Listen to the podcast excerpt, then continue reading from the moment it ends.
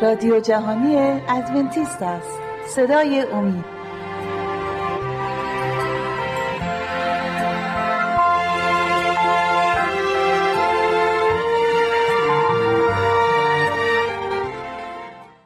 سلام. گرم مرا بپذیرید. برادران و خواهران عزیزم من رافی هستم و بسیار خوشحالم که در حضور شما هستم. بار دیگه و شما توجه می‌کنید به کلام خدا که با هم برکاتی از کلام خدا دریافت کنیم و زندگی روحانیمون رو تقویت کنیم.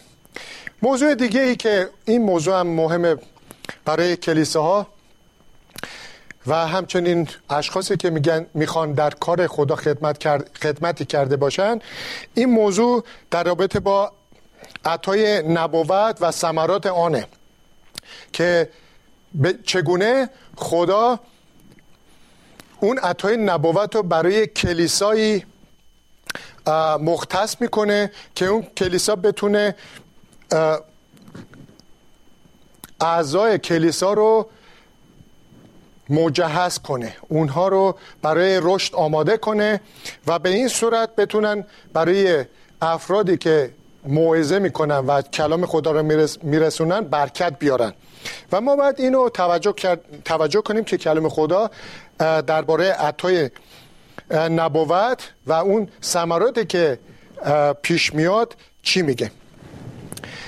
من آیه از کتاب آموس در عهد عتیق باب سه و آیه سه باز می‌کنم و برای شما می‌خوانم. کتاب آموس باب سه و آیه هفت. میفرماید زیرا خداوند خداوند یهوه کاری نمی کند جز اینکه سر خیش را به بندگان خود انبیا مکشوف می سازد خب هر کاری که خدا می‌خواد برای ایمانداران خودش انجام بده میگه که با اسرار و پنهانی انجام نمیده بلکه هر چیزی که می‌خواد برای ایمانداران انجام بده و برای خوبی اونهاست نبی میفرسته و اون نبی اون رسول خواست خودشو به نبی میده خدا اون خواستشو به نبی میده نقششو به نبی میگه نبی هم به مردم میرسونه. پس هیچ چیزی اینجا راز و رمزی باقی نمیمونه که مردم بدونن در چه راهی دارن قدم برمیدارن. حالا چون خدا همه چیز رو می‌خواد برای ما روشن کرده باشه و بفهمیم پس خوبی ما رو می‌خواد و عطایایی هم که استعدادهایی هم که برای اعضای کلیسا و خود کلیسا برای رشد کلیسا میده ما باید اون رو درک کنیم و قبول کنیم. دوم پتروس باب یک و آیه 21 بخوانیم در این دوم پتروس. آیه باب یک آیه 21 که به این صورت می‌گوید زیرا که نبوت به اراده انسان هرگز آورده نشد بلکه مردمان به روح القدس مجذوب شده از جانب خدا سخن گفتند خب حالا که این نبوتی که میاد به یک نبی خب نبوت باید یه نبی بگه. خدا این نبوت رو میفرسته برای رشد کلیسا برای پیشرفت راه کلیسا. و این نبیه که نبوت رو در حضور کلیسا میاره به اعضای کلیسا میگه برای پیشرفت. این کار رو میگه که هیچ موقع از خودش نیست. چون این نبوتی که انبیا در عهد و رسولان و شاگردان مسیح گفتن و اینجا نوشته شده هیچ کدومشون از خودشون نگفتن. بلکه هر چیزی که اینجا نوشته شده خود خدا گفته و این رسولان و شاگردان مسیح و هواریون و انبیا رو استفاده کرده برای رساندن پیام خودش به ما انسان ها به یه زبان دیگه ای نبی سخنگوی خدا بوده. خب حالا همون آیه هم به این صورت میگه که چون از خودشون نبوتی نکردن بلکه از طرف خدا بوده این مردمان یعنی انبیا و رسولان از رول قدس پر شدن و از جانب خدا سخن گفتن. پس اگه به این صورته یعنی اینکه از خودش نیست پس سخنش از کجا ساته میشه؟ از کجا بیرون میاد؟ خدا رول قدس رو میده به این شخص یعنی یعنی نبی باشه رسول باشه و رول قدس این نبی رو استفاده می‌کنه. از دهان این نبی خواست خدا رو به گوش مردم میرسونه. حالا آیه بعدی رو می‌خونیم در ابرانیان باب یک و آیه یک. ابرانیان یک و آیه یک. این آیات ما رو کمک می‌کنه که مثل یک زنجیر ما کم کم بیشتر بفهمیم و پیش بریم. باب یک و آیه یک ابرانیان میگه خدا که در زمان سلف به اقسام متعدد و به طریقهای مختلف به وساطت انبیا به پدران ما تکلم نمود آه. الان دیدیم که به چه صورته مثل یک سلسله زنجیری که مثل یک سلسله وار به هم متحده میگه که خدا در اون زمانهای قدیمی که شروع کرده صحبت کردن صحبت کردن با انسان ها به قسمای مختلف صحبت کرده این کار رو انجام داده. و اون از طریق انبیا بوده. می‌بینیم که انبیا عوض می شدن این نبی می اومد یک زندگی داشت مثل انسانهای دیگه و حتی مورد آزار مردم قرار می گرفتن بسیاری از انبیا و رسولان هم خود مردم بیمان از بین بردن هلاکشون کردن. پس خدا اینا رو مثل دهان, دهان خدا این انسان ها رو که انبیا هستن استفاده می‌کرده از زمان قدیم. در حال حاضرم که در زمانهای آخر این دنیا زندگی می‌کنیم هنوز خدا همین طریق رو استفاده می‌کنه. به این طور نیست که داریم به زمانهای آخر می‌رسیم و خدا میگه که یه روش دیگه ای رو من در پیش می‌گیرم. نه. خدا در همون ابتدا قبل از گناه با آدم و هوا مستقیما خودش سخنانش رو می‌گفت. بعد از گناه یک دیواری ایجاد شد و انسان از خدا دور شد. بعد انبیا رو استفاده کرد. انبیا مرتبا در طی قرون آمدن پسر یگانه خودش فرستاد که دوباره حقیقت رو به ما برسونه. رسولان اومدن شاگردان مسیح ادامه دادن و حالا به دست بگیم واعظان کلیساها پدران کلیساها همینطور داره ادامه پیدا می‌کنه و در زمانهای حاضر هم یعنی زمانهای آخر دوباره خدا از انبیا استفاده می‌کنه. به وقت انبیا به انتها نرسیده. می‌تونه هر زمانی که خدا بخواد یک نبی به کلیسا بده و اون کلیسا دوباره از طرف خدا صحبت کنه. اینجا من می‌خونم از کتاب رومیان این بار کتاب رومیان باب دوازده و آیه شش. اینجا رومیان میگه آیه شش.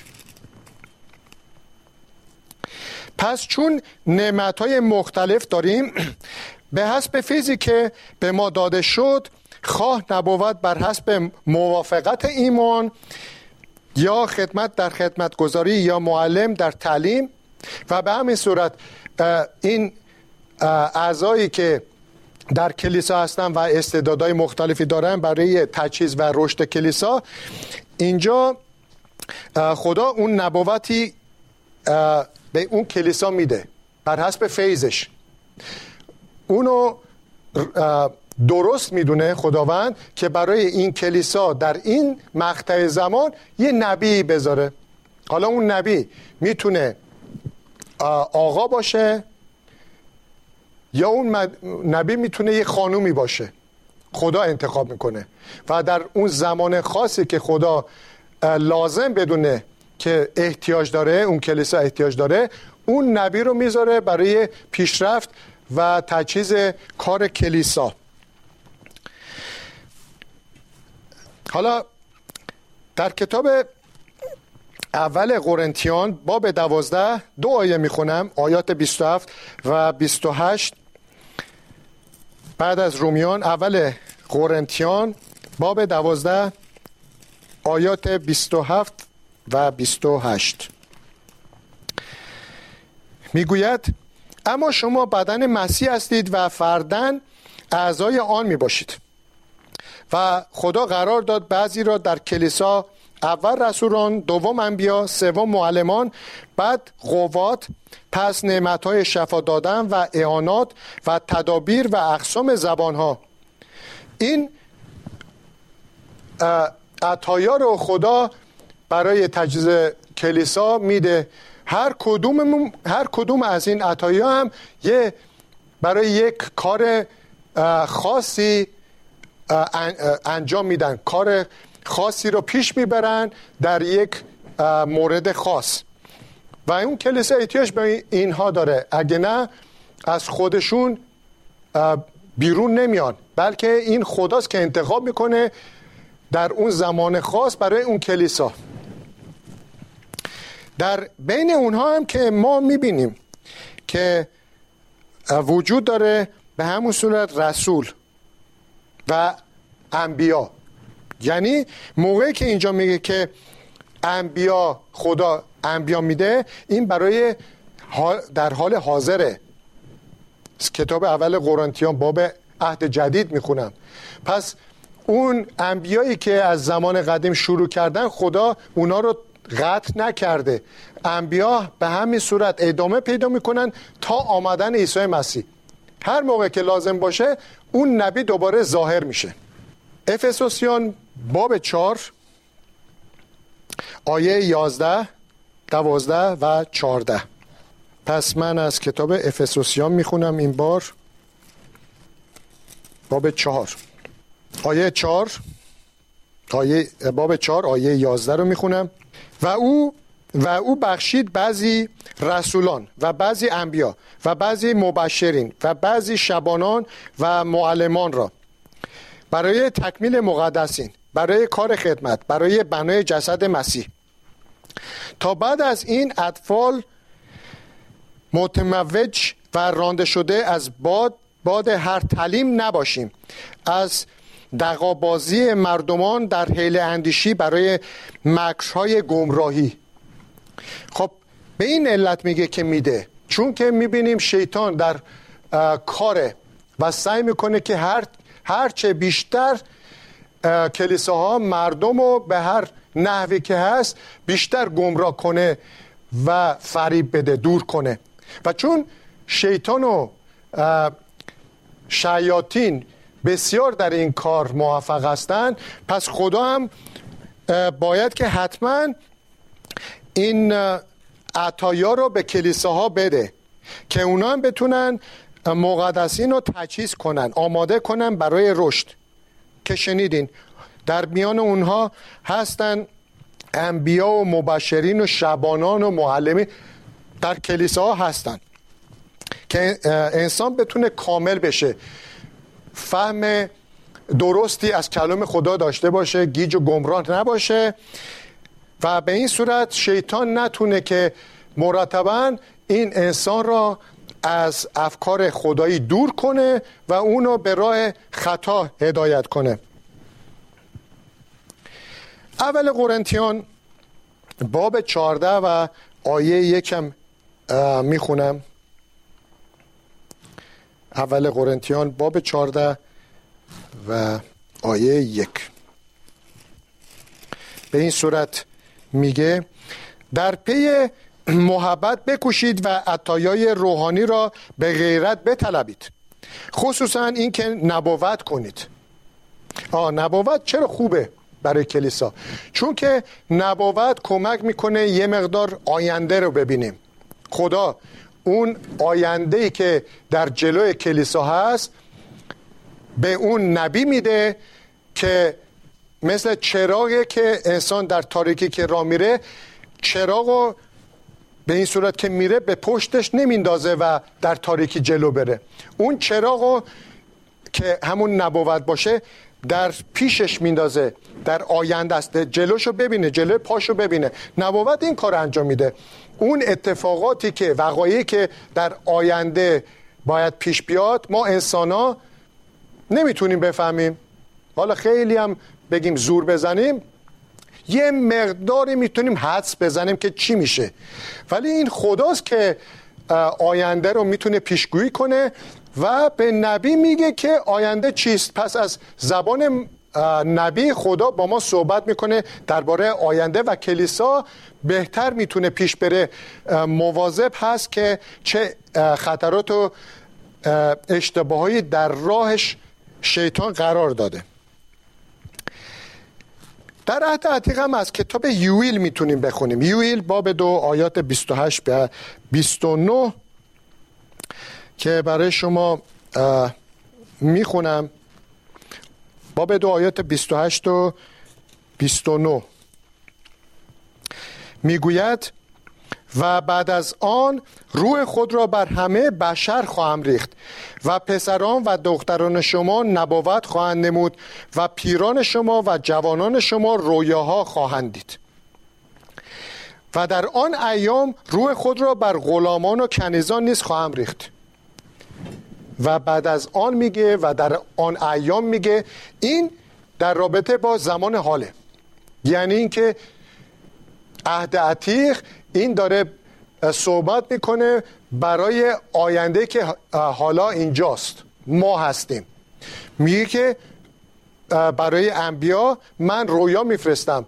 به اونها اون چیزی که من می‌دونم و برای کلیسا مفیده هنوزم انبیا رو میفرستم و هم همون کاری که در قرنهای قدیم در گذشته انجام می‌دادن در نسلای جدیدی که در آخر زمانم هستن ادامه بدن تا شیطان نتونه این آخر در راه آخر انسان ها رو از راه دور کنه. حالا در این زمانی که ما هستیم و به آخر زمان که کلام خدا میگه که در آخر زمان زندگی می‌کنیم رسیدیم خب شیطان هم کاراشو بیشتر کرده. دیدیم که از همون قدیم تا به امروز هم اون جفاها رو به افراد اعضای کلیسا و خود کلیسا میرسونه که کلیسا رو نابود کنه از میان برداره. خب دو جفای عظیمی در کتاب مکاشفه باب دوازده یاد شده. البته در اونش زیاد تو جزئیات نمیریم. فقط می‌خوام یادآور بشم که در مکاشفه باب دوازده و آیه هفده که الان براتون می‌خونم مکاشفه باب دوازده و آیه هفده. یک لحظه بخونم و ببینیم که این دو جفای بزرگ به چه صورت بوده. میگه اینجا و اجدا بر زن غضب نموده رفت تا با باقی ماندگان زوریت او که احکام خدا را حفظ می کنند و شهادت عیسی را نگه می دارند جنگ کند. اجده منظورش همون شیطانه. همون مار قدیم که پیش هوا رفت. اینجا به اسم اجده صحبت می‌کنه. و در نبوت موقعی که از زن صحبت می‌کنه یعنی کلیسا. هر موقع که یک آیه در نبوت هست زن که میگه یعنی کلیسا. پس به یه زبان دیگه ای و شیطان بر کلیسا غضب نموده در این زمان آخر رفت تا با باقی ماندگان زوریت او یعنی همون کلیسا باقی ماندگان زوریت او یعنی اعضای کلیسا که ما هستیم اومده که جنگ کنه. باقی ماندگان زوریت کلیسا که اعضای کلیسا هستند و احکام خدا را نگه میدارند ببینیم که این زوریت این باقی ماندگان کلیسا کیا هستند. این باقی ماندگان کلیسا هم احکام خدا رو نگه میدارند. یعنی برای خودشون تقسیم نمی‌کنن. این حکم خوبه من نگه میدارم. تمام احکام خدا رو نگه و هم شهادت عیسی رو دارند. حمله می‌کنه به اینها و می‌خواد که این اینها را از میان برداره چون در زمان آخره. خب